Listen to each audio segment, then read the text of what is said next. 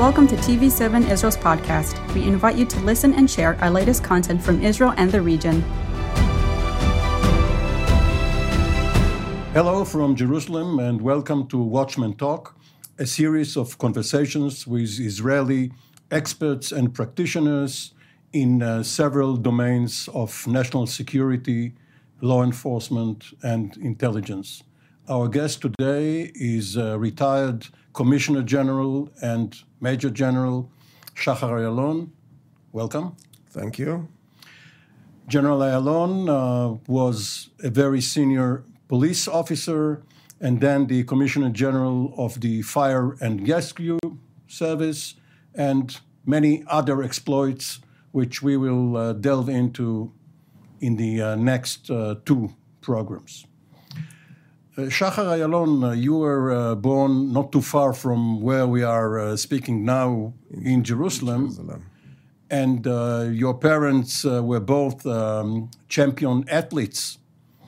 Did that contribute to, to, the fact that you too grew up to be um, a leading sports figure in the Israeli uh, youth team?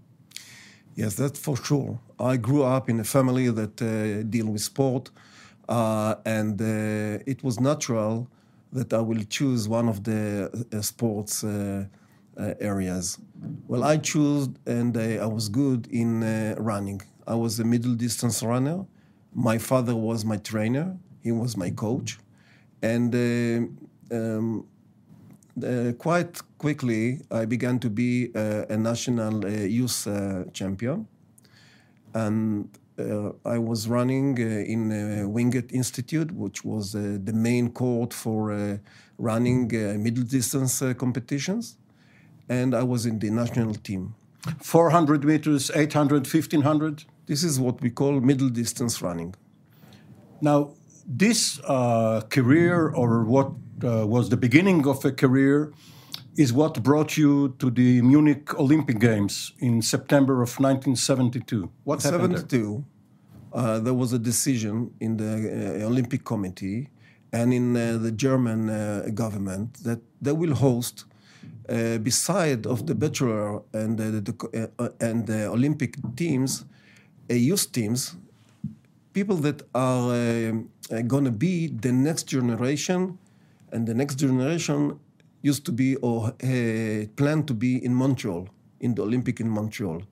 So they built um, a youth camp near the Olympic camp that all the youth uh, delegations for all the world came to have the experience, to feel the feeling what is the Olympic Games, to uh, be there and to be prepared, more prepared to the next Olympic Games. So in my uh, results in running, I could run in the next uh, Olympic Games. In the 1976 Montreal Olympics. That's but, right. But then, then came what people in Israel remember as the Munich massacre, the national tragedy of 11 members uh, of the Israeli delegation being killed uh, after being uh, abducted uh, by uh, Palestinian terrorists. Uh, what was your personal experience in this event?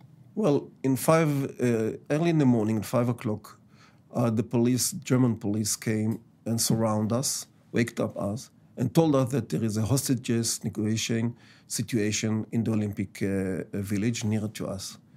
Well, at that night, approximately at 11 o'clock, we left our uh, friends in the Olympic uh, village at the dormitories and after six uh, hours, uh, they waked up, and we, let's say, six hours before left the village. The hostage nego- negotiation was uh, a very bad uh, treatment, and uh, the 11 Olympic uh, members of the delegation got killed. The day after, they um, stopped the games for a memorial um, uh, convention there in the stadium, and it was it was a very sad um, meeting there. Uh, we sat on the on the grass there, and then we flew back home with ten coffins, and uh, we buried them in Tel Aviv uh, in uh, Kiryat Shaul. This uh, moment really shocked me. And this was the moment when I turned from an athlete, a leading athlete, to uh, on the way, uh, I was 16, 17. Later, when I got uh, to 2021, to um, terrorism or um, a terrorist uh, uh, against terrorism units and a fighter. So after your military service, uh, there was a relatively new unit which was established uh, in the uh, border police as part of the national police. Uh, the acronym in Hebrew is Yamam, uh, which means uh, a special counterterrorism unit for the border police. Or uh, in English, it would be SWAT, Special Weapons and Tactics. Um, and you were chosen to be a member of this unit. Right. This kind of SWAT that were established all over the world. In, in Germany, uh, by the way, was the result of the knowledge and what happened in Munich. The German opened the GSG 9 unit in the, in the border police. And after the Ma'alot, what happened in the north of Israel with hostage negotiation. Palestinian terrorists crossed over from Lebanon and took over a class from another town, visiting Ma'alot and sleeping um, in the uh, vacant school. And many members were either killed by the terrorists or during the uh, exchange with the commandos who tried uh, to release them. That's right. What happened in 1704 is the government decided in Israel to put the internal security in the hands of the police and took it from the hands of the army. So the police established an anti-terrorism unit, as you, as you said, the Yamam. And in 77, I joined this uh, force. Instead of going to United States, to study there, in some university they invited me as on the scholarship of a sportman, I decided to change my career from sport to anti-terrorism uh, uh, and police officer uh, uh, um, uh, degree, and I began uh, let's say, this journey along more than 35 years in the police? Um, it's uh, not usual for people with your caliber, with your potential, to choose the police rather than the military as their career. Why did you choose the police, or was it specifically because you saw yourself as a Yamam fighter, a Yamam officer? Because Wetzel, um, the war uh, and guarding the borders was less important for me. My experience, and it was very uh, a, a, large influence on my soul, is the terrorism uh, and the, uh, terrorism and the hostage hostages uh, event. And I knew that the, the, the unit or the organizations that to front terrorism, internal terrorism, riots, uh, problems inside the country is going to be the police. And I was um, immediately, uh, I want, it, it, was a, let's say, uh, mm, a, a, decision that uh, stand on this experience that I am going to be in a special unit. And it was not that only that the special unit asked me to join them because they knew that I'm I'm a very good uh, physical position and I am a champion in running, and even they said it will help us to win. Uh, there is a competition competition uh, between the police and the army, and it was very traditional. And we want you to be with us on orienteering running. It's not uh, uh, uh, ordinary, ordinary running, it was with orienteering. Right, field running, in, field running. you have to get from point to point. To point, yes, it's very familiar in the Scandinavian uh, countries, and it was new in Israel. What's the problem? You have GPS. Yes. Not G- now. No, even now, with all the technicians that we know in the world, uh, the competitions now and the training now is with map and a compass. Okay, so they recruited you much like a college uh, would uh, go to, to a star high school athlete and um, recruit them to uh, study there in order to uh, represent them in competitions. But you were basically a platoon leader, a team leader, what were the uh, principles of uh, hostage situations? Are you negotiating and uh, simultaneously you try to find the right angle, the right time to surprise the um, the hostage takers? You don't have two choices. You have only one chance uh, if you want to win the situation because hostages situation the principle is first of all to save the life of the hostages and if you can do it by negotiation if you can do it by even give them something that they want and they will go. Or you can save the hostages without killing the terrorists.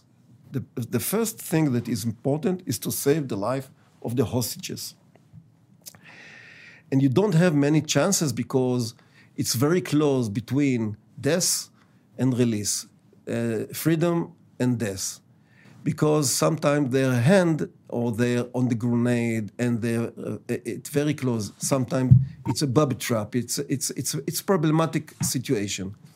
So sometimes if there is a hostage negotiation, you have to be sophisticated. You have to be patient. You have you need as much as information and uh, intelligence that you, you have and you can get from the situation if you want to succeed. And you have to be very trained and very specific on your uh, uh, abilities. You have to be professional. And that's what happened in the first year of, of the phenomenon of taking uh, hostages. That the police and the army and the semi army units were not professional. They were in their first step of this phenomenon. phenomenon. They got. Uh, uh, they had the warrior reflex of storming yes, immediately. Immediately, and uh, they sometimes I don't say forget, but uh, their uh, equipment uh, and their way of thinking was not first first of all to save the hostages and these units all over the world begins to cooperate, to learn from, from every event. And if you remember the Mogadishu event, that the GSG 9 flew to Mogadishu and win there and helped uh, and, and, and solve the problem. So this is the beginning of this the was success. the Ge- German Entebbe. The German Entebbe, but it was raising on the on the mistakes and uh, the tragic event of 72. Just to recall what happened there, the uh, German unit um, uh, headed by Ulrich Wegener uh, had a special Boeing of their own. They flew uh, immediately next to the hijacked plane, and uh, they both touched down at the same time, and the hostage takers were surprised by the commandos. That's right. You said that Ulrich Wegener was the one who commanded this unit and was even the establisher of this uh, uh, um, way of thinking, and uh, uh it was very appreciated. And I remember, as we, as the Israeli unit, we had a little bit old uh, police cars. We looked in NVI on the Mercedes they got in the GSG9 that can really run fast on the highway and the autobahns and uh, this is, but now. Now, um, in the movies um, where you have uh, the A Team or Mission Impossible, you have squads where uh, each member specializes in something communications, explosives, uh, uh, lock uh, opening, door breaking. What was the system in Yamam? Well, the system is all over the world the same. You need people that going to be specialized in breaching, specialize what we call with ropes. We call them uh, monkeys that can climb, they can uh, uh, um, uh, breach from the from the uh, from the roof. Uh, we have people that are on the on the ladders. There are strong people that can put the ladders and climb fast. You need people that has the best eye and hands for snipers, and uh, you need uh, people that can really um, um, get the in information or the intelligence about even engineers, even you need expertise in every um, uh, field that you can even imagine. So every squad have members that everyone, although he's in the in, in the in a general squad, has a special expertise. Now, there are one or two dilemmas having to do with uh, hostage situations because there is a tension between solving this particular problem and what it projects for the future for other such uh, situations. For instance, um, you can have a deal with the hostage takers and then they find out that you do not deliver on the deal. So perhaps future terrorists will not believe you and immediately execute the hostages. On the other hand, if you give in to their demands, you lose your deterrence and perhaps you are inviting future hostage taking. How do you solve the tension uh, between such uh, principles? Well, these units, uh, operational units, has to understand that this decision is not in their hand. This is a, a, strategic uh, decision, sometimes worldwide, and uh, we are not uh, will we will not uh, give up uh, for terrorism. This is a, a, slogan, but you know, sometimes with money, not even by influence on the on the uh, dispatches of these terrorists. Sometimes you are speaking with someone behind the curtain, and there is a lot of going on that is uh, with you don't expose these uh, meetings and way of thinking. But this strategy is, I will say, even in a level of political level, and this is very interesting because these um, elements involving with the operational abilities. Sometimes the politicals said, what is the presence of success in your uh, action. If you have, you said, I don't, uh, very low percent, they will begin to think because if they lose the hostages, they will uh, gain a lot of bad publicity. They said, okay, you, you sold them. You really didn't uh, mean, you didn't meant even to save them. All, everything was just talking for prestige. For prestige, you meant to kill the terrorist in any in any position in any any cost.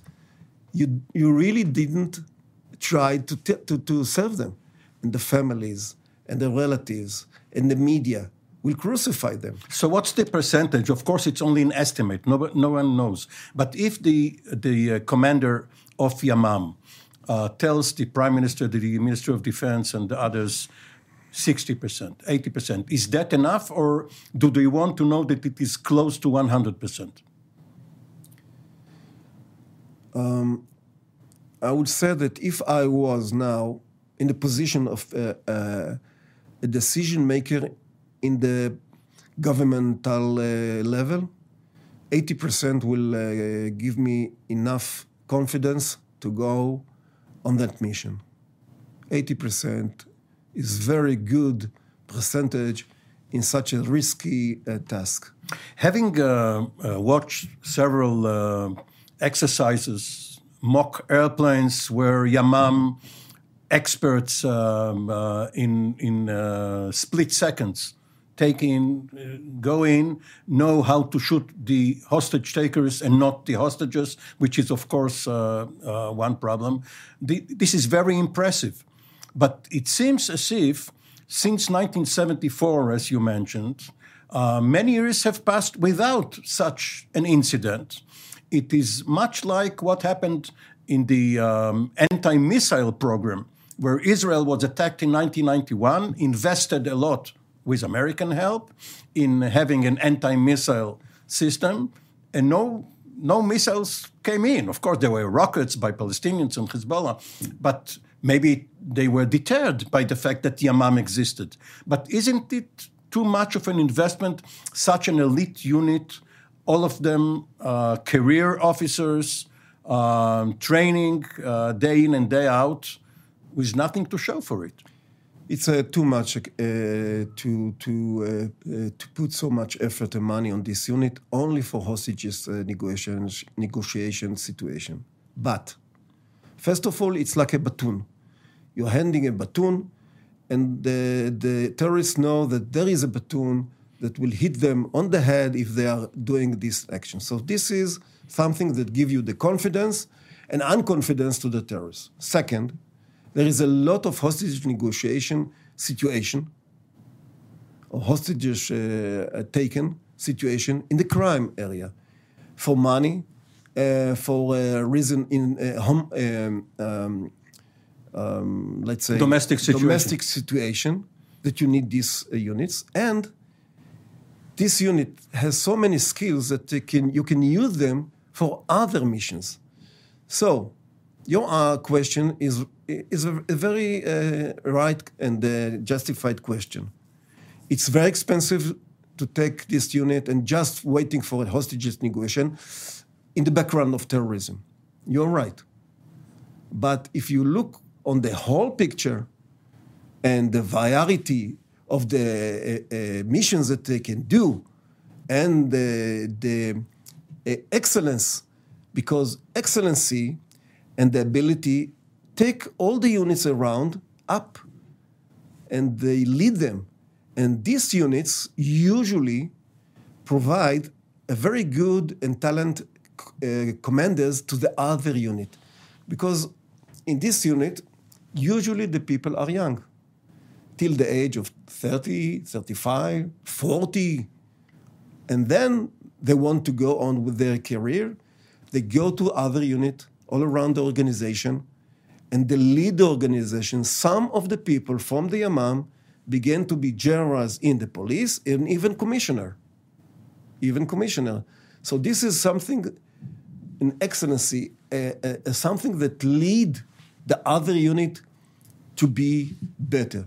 Also, since late 1987, where the uh, uprising in the uh, West Bank and Gaza started, Yamam um, squads, Yamam teams are involved in many arrest operations there, many operations where uh, you have to um, encircle a house and uh, raid it uh, without people inside uh, being aware of it, even though they are alert. And sometimes they have um, outlook uh, uh, people who are trying to find if you are closing in on them. That's right. When the Secret Service, the, the Shabak, sometimes have a, delicate problems and they want to help the, the undercover units in the Arab villages and cities, they use the Yamam, and the Yamam has a lot of cooperation with the Shin Bet, with the, the secret services.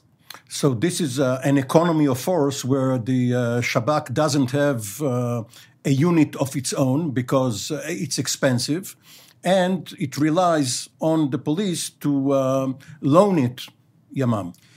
That's right. I don't know what is the financial uh, uh, equivalent and the money goes between the Shabak and the police, but this unit saved the Shabak a lot of money the Secret Service a lot of money because they have already a national team like the Yamam, and the Yamam was announced as a national team, not only for the police, but other organizations like the Army, Air Force, uh, Secret Service, maybe even the Mossad, can use the abilities of this unit.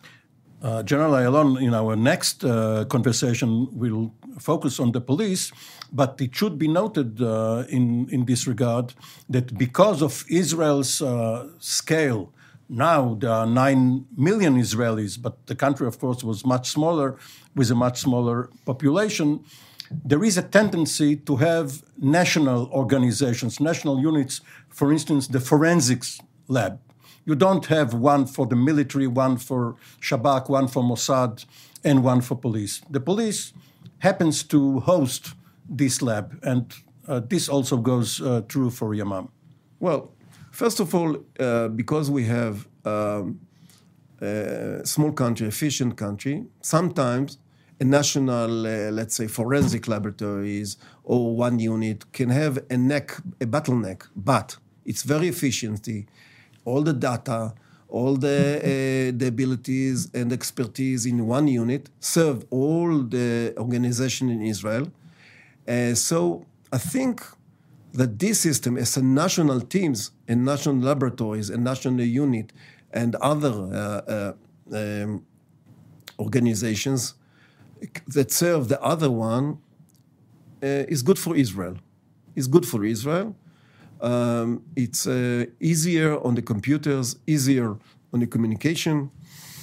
Cooperation is better, and uh, I think it's uh, uh, homeland security. It's better for homeland security um, and uh, with with the governmental other offices.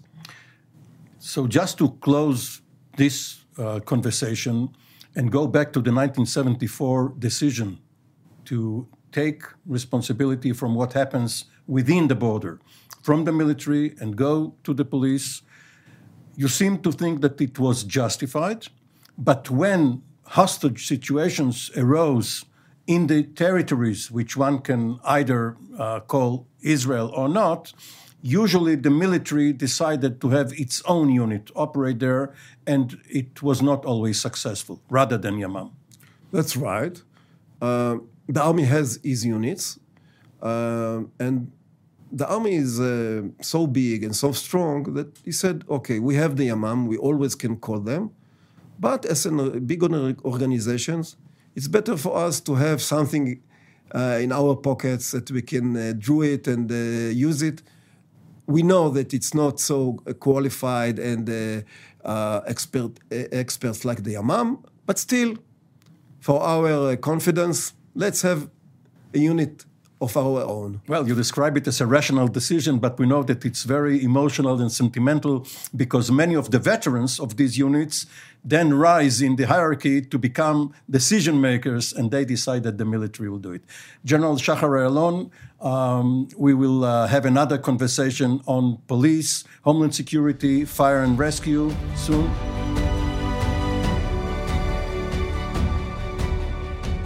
Thank you for joining us in another TV7 Israel podcast. For more content, visit our website at tv7israelnews.com or follow us on social media.